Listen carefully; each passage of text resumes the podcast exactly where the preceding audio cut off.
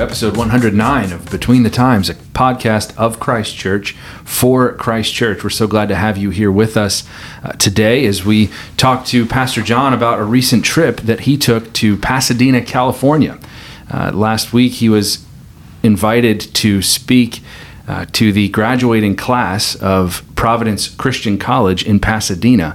And uh, we're going to ask John about a few of the things that he decided to talk about. Uh, I would think that not having given a, a, uh, graduating address, I wouldn't really know how to approach it. And I know that, that John, this was your first time doing so. And so, what, what sort of uh, message did you give to these graduating seniors?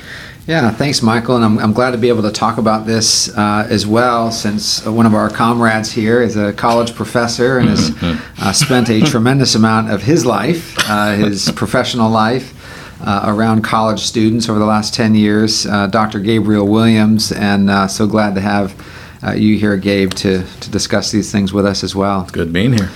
Yeah, it was my first college commencement speech. I've done high school commencement speeches, mm. and I've done uh, seminary commencement speeches, uh, but this was my first uh, college commencement, and so. Um, you know, you always accept these kinds of invitations with, uh, uh, you know, joy, and then you start thinking about, oh my goodness, what am I going to say? and uh, I want to say the right thing. I, I want to encourage the students. I want to challenge the students. Well, after a good bit of thought, I, I, emphasized three things to the students. And of course, I have a daughter going to college this year, and, mm-hmm. and so uh, these things have been on my mind, um, not least because of that, but also because we have a lot of young people in our mm.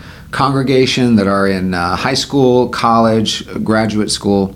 Uh, what is it that they uh, need to hear?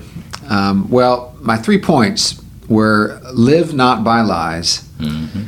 live only by the truth and live always with courage.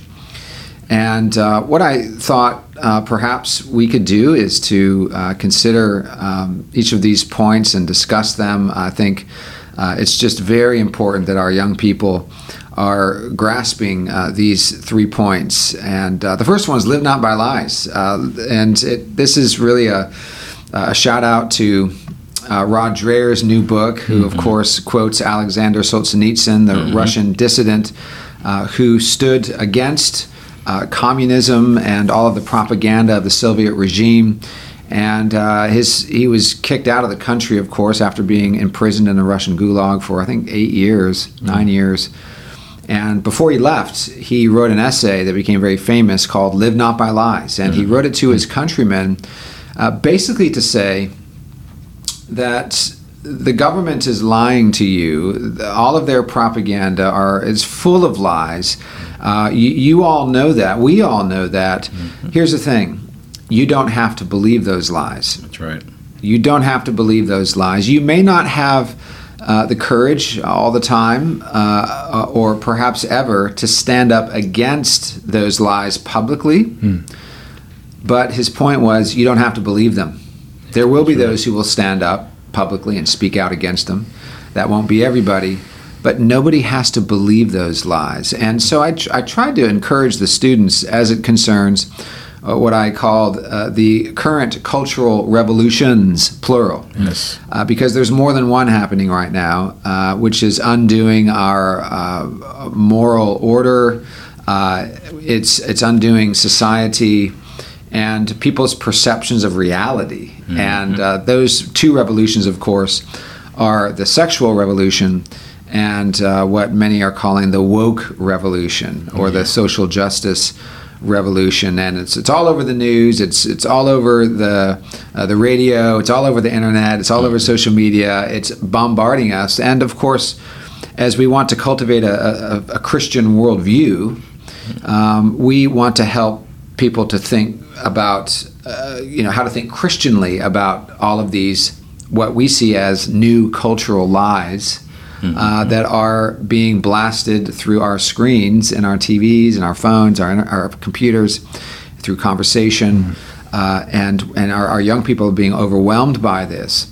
And so that's the first thing live not by lies. Now, we've been talking a little bit about this uh, over the last few weeks on our podcast uh, concerning the social justice, critical race theory, mm-hmm. uh, underpinnings of the, the, the, social justice or woke revolution. Uh, but uh, as we think about college students today and all that they're experiencing and all that they're they're hearing, even in the college classroom, uh, right, and on college campuses, why is this message "Live not by lies" so important to to college students in our day? Well, a couple of things I think comes to mind here, and much of this is just going to be my personal experience dealing with faculty. And so I tell this to every incoming college student that it is not always the case that people go into academia for noble reasons. And that's kind of hmm. obvious, but when you tell that to someone who is younger than you, it's something they probably haven't thought about in a lot of detail. So, for example, at most schools, you have what is called the general education requirements, your gen eds. And usually at most colleges, the gen eds are their time to truly begin the indoctrination project.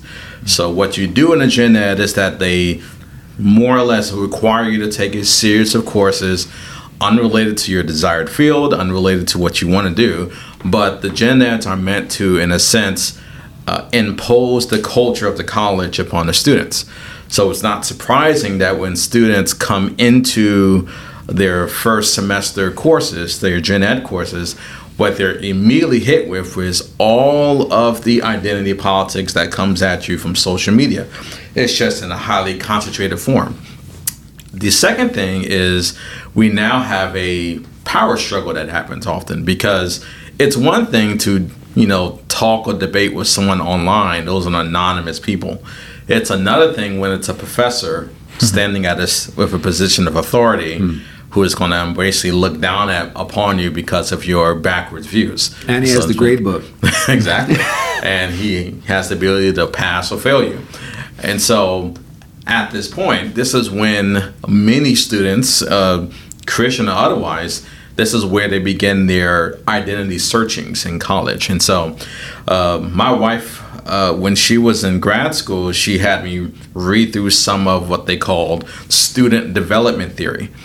And what and what that is basically, it is a set of teachings and a set of ideas on how students more or less detach from their parents' mind and basically own their own beliefs. So, part of what that means inherently is that the job of the college is to, in a sense, get you to overthrow what was passed down to you by your parents and that you wrestle with something new. So, that's why there's experimentation constantly happening in college. Now, that is said direct and upfront by almost anyone who does student development theory that the job of the college is to get you to question your parents' beliefs mm-hmm. and to get you to question what you were told or what was handed down to you. And in the context of the world we live in, what that effectively means is that if you came in with common sense views of reality, and you enter the college where everyone is functionally insane in a lot of ways the you know the thought is you know am I insane? Am I insane for believing common sense? And the pressure of college gets you to kind of think that way, and mm thus you get all of the things that follow that you see in trance where students who were in the church at the end of high school by the end of their first year they're basically either completely nominal or they're completely gone from the church they're doing their searching and experimentation and that is a direct uh, purpose of what most of the gen ed courses are for in college. And that is the direct purpose of how most of the student affairs part of college is about. It's getting you to kind of break free from those bonds and just figure it out yourself. That's true what's coming in. So if you're coming into college, that's what you also have. But now, as you know, John, once you leave college, you're now entering into a new world of insanities that's happening to you because now corporate America is requiring insane views of people mm. who get jobs. And so you have to, in one sense, guard upon the crazy faculty that happened in colleges. But now your boss may be someone who is the most woke person you've ever met in your life. and he more or less determines your salary. Yeah, it used to be, you know, 20 years ago, 25 years ago, that you would have your uh, kind of crazy professors that believed wild things and they would mm. teach and the students would talk about it throw around the ideas. You may have some of this in the philosophy department some in the english mm. department. They're usually leaning pretty left in most universities. But the woke revolution and the sexual revolution now have have flooded into every discipline. Yes, right. and as you say, no longer are these ideas, and we've discussed this before, haven't we? No longer are these radical ideas in the classroom with a radical professor here and there. Now they've become mainstreamed. That's right.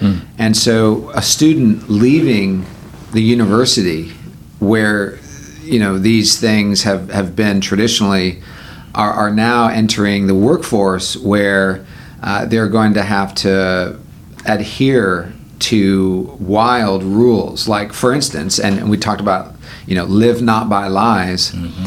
Uh, you know the idea that you must call a man who thinks he's a woman mm. by a female Yeah. pronoun. Mm-hmm. So so live not by lies means what? You don't enter into the lies and the fantasies of others. You speak truth. You live truth. And that's becoming harder and harder for christians to do in the modern world because of these revolutions. This is also comes into view when you think about having to go through your first diversity training that happens when you get your first job. Everyone has to go through them. Uh, I went. I've gone through at least four of these at this point, but everyone goes through them, and they've gotten more and more radical as I've gotten older at this point. And so, if you are a, a white young college student and you get your first job, the first thing that you will be told is that you need to deal with your unconscious bias. And you need to deal with the fact that you have inherent bias in you. You may not know it, you may not intend for it to be there, but it's there. You have to search yourself to find it, and you need to you know, after going through that search and learning how that's going to affect how you treat other minorities around you, you're going to hear a lot of things that are more or less, in some way or fashion, trying to tell you that at the core of your nature as a white person is deep racial, not necessarily animus, but you're a natural racist. It's part of what mm. it means to be a white American. It's just to be naturally racist. That is only part of your diversity training if you get a first job. And part of this live not by lies is to basically understand that, yeah, they're spouting nonsense to you again, but it's intentional propaganda. Yes. Mm. So this this is the call. The first is fundamental to every Christian believer who's graduating, going into the world, is that you must not believe the lies of the culture as a Christian believer, and you must not live by those lies. That's right. uh, either. That's right. That's right. We have a God, right, who speaks only truth, can only speak the truth. Uh, we have a Spirit who leads us into the truth. And of course, our Savior Jesus Christ says, I am the way, the truth, Amen. and the life. And so that was your second point, John, right? That, that we must live only in truth. Yes, and and many of these uh, students grew up in Christian homes. Uh, they were taught uh, the truth since uh, they were uh, children, and they grew up in Christian homes. They uh, learned their Bibles. They were taught that the Bible is the objective Word of God, and uh, it's so important that as they go into the world that they recognize that they must always go back to the truth. Uh, it's not something you just learn, oh, I already know all of that. I've, I've heard people say that over the years. Uh, I don't really need to spend much time reading my Bible. I've already read it. Yeah. I, I've, I've read it or, or I've read it several times. I know what it says. Uh, the Bible is uh, food. It's our daily bread. It's it, you know Paul and Peter both say in their epistles, "I have no trouble reminding you of these things." Right.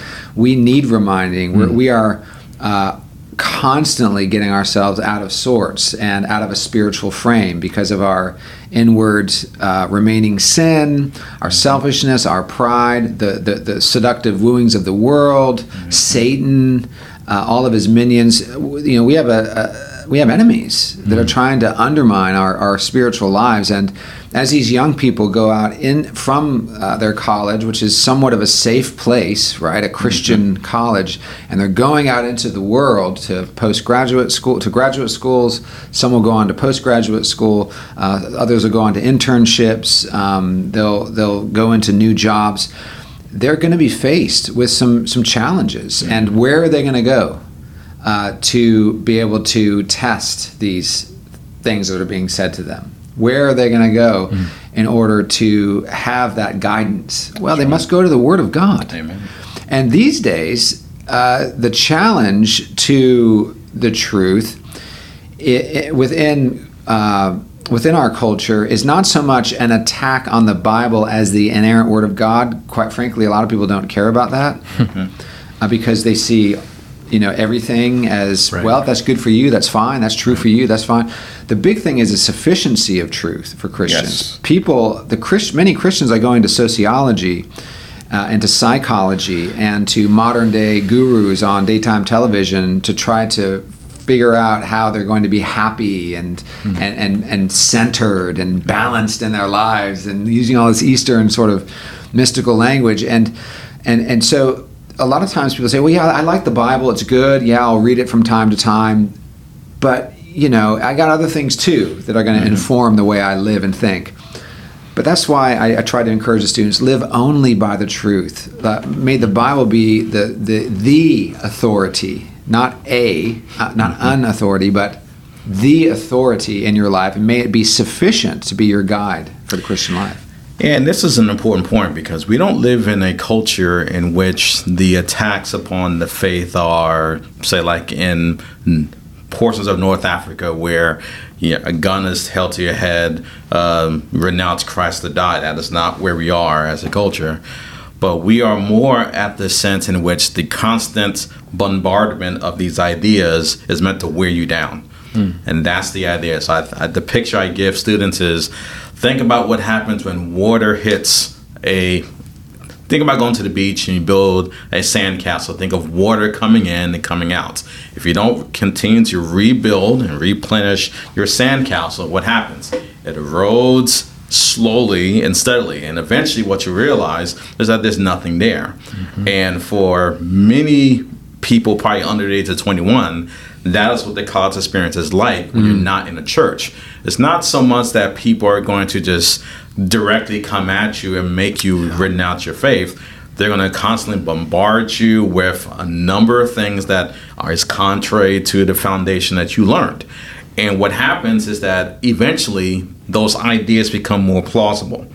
They become more seductive to you. You're drawn away. So you're never just ripped away from it, but you drift away from your foundation. And that's why the, the uh, exhortation that you ought to live only by the truth matters.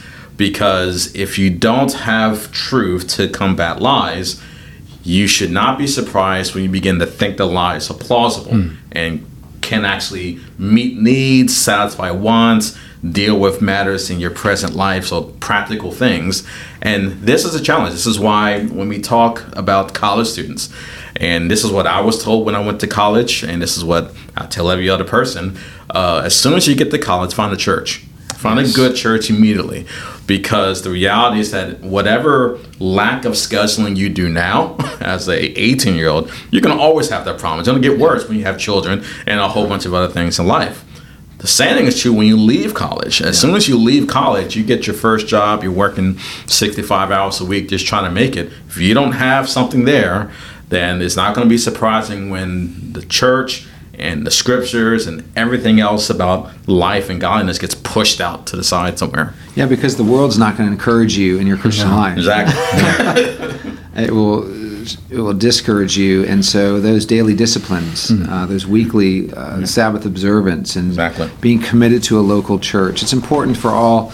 Uh, who are graduating and, and beginning a new chapter of their lives, who, who are listening to this, uh, recognize how important it is for your Christian life, for your for for the for health, spiritual right. health in your Christian life to spend time with the Lord every day, read His Word, spend some time in prayer. It doesn't need to be long uh, even if it's just 10, 15 minutes a day of, of being still and knowing that He is God, that you are not God, and that you need Him, and you'll put on your spiritual armor and then being committed to a local church, get connected with fellow believers, and uh, be a part of a, a, a Bible study perhaps midweek. Uh, go to Lord's Day morning and evening worship. It's so vital uh, for your Christian life.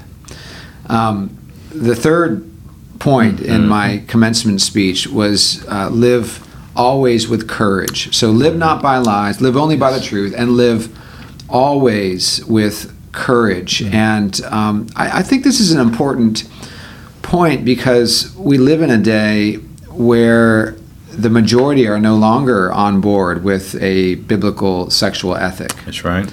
Uh, the majority aren't aren't on board that it's living in a fantasy world and a lie to say that I'm a I'm a, a woman trapped in a, a man's body or or vice versa. Um, uh, we live in a world that, that no longer understands what a Christian family even is. And, and so, if, if we are going to live as bright and shiny Christians, cities set upon a hill, um, we're going to have to be courageous. That's right. Uh, we're going to have to stand uh, against the lies and stand for the truth. We're going to have to stand up and speak out, and that that that's not easy. And uh, thankfully, God doesn't accept us on how courageous we are, because we would all fail. Amen. But there is a place for courage, and we see wonderful biblical characters uh, standing up and being strong and courageous. Uh, Moses encouraged Joshua to be strong and courageous. Joshua was strong and courageous, and he encouraged his.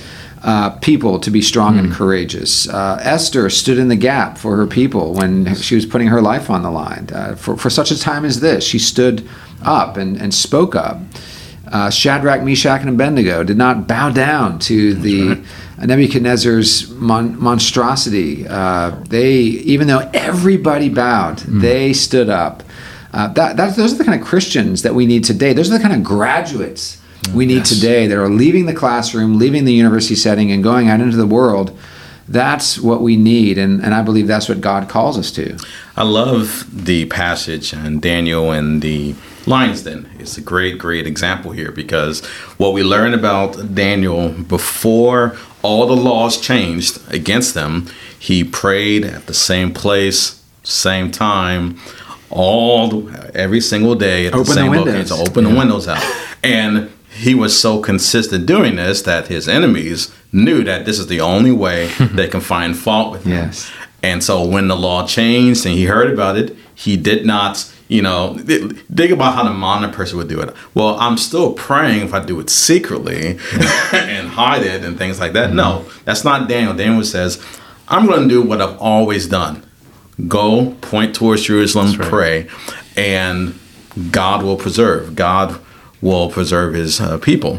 And that's a wonderful picture of what the Christian is in times of ease where you know society isn't hostile towards you or when it's difficult like it is today where there are lots of reasons you can get out of letting your light shine before men. There are lots of ways you can get out of doing that. And what i tell all college students is that if people find out you're a christian they're going to be watching you and you should just be aware of that fact. And they're maybe watching you this because they're curious or they may be watching you to find out a way for you to slip. It doesn't matter. They're observing your behavior. Just like the officials in babylon observed daniel's behavior. They're doing that to you.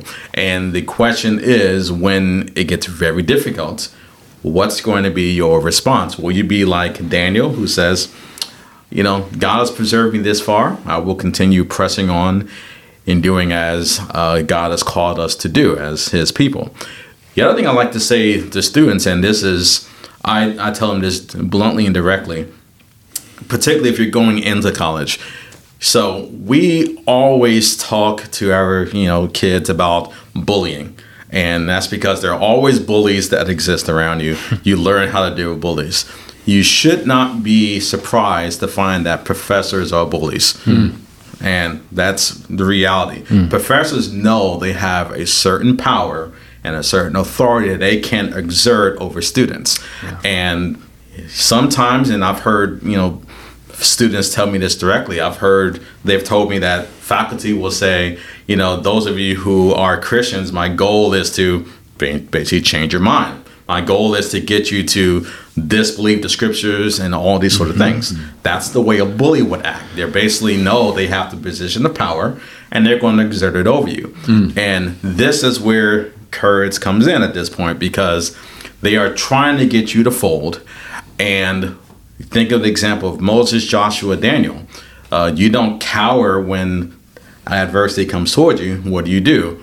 You you're not brash and hostile. You just maintain your testimony. I'm not changing my mind just because you have the bully pulpit to talk to me about it.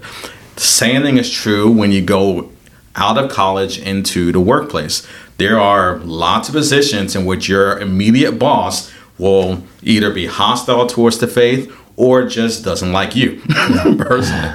And you know, my wife was in this situation one of her jobs where her immediate supervisor believed Christians have had have had privilege too long; they need to be taken down a notch. Wow. So what do you think she did to my wife? That's a time where you realize you can either bow and cower, or you can just say, like Daniel, I'm going to do exactly what I've always done, Yes. and God will preserve. Yeah, it's so important to do that with love. Yes. Um, too often, Christians who think that they're making a stand, you know, make all their stands on, on Facebook and Instagram and Twitter and saying kind of sharp and harsh things. Um, that's not really what we're talking about here. Um, there, there are times, of course, where you can speak out on social media in a way that's, that's, that's balanced and loving. But we're talking about living the Christian life in a way that shows forth the fruit of the Spirit and where uh, we are bold enough to share the gospel with friends and neighbors and, uh, and to be committed to, to living uh, not by lies, to living only by the truth and living always with courage. That's right. And we thank you for joining us and pray that you would be encouraged to live not by lies, to live in the truth, and to live with courage. Uh, and we um, hope that you join us again next time on Between the Times.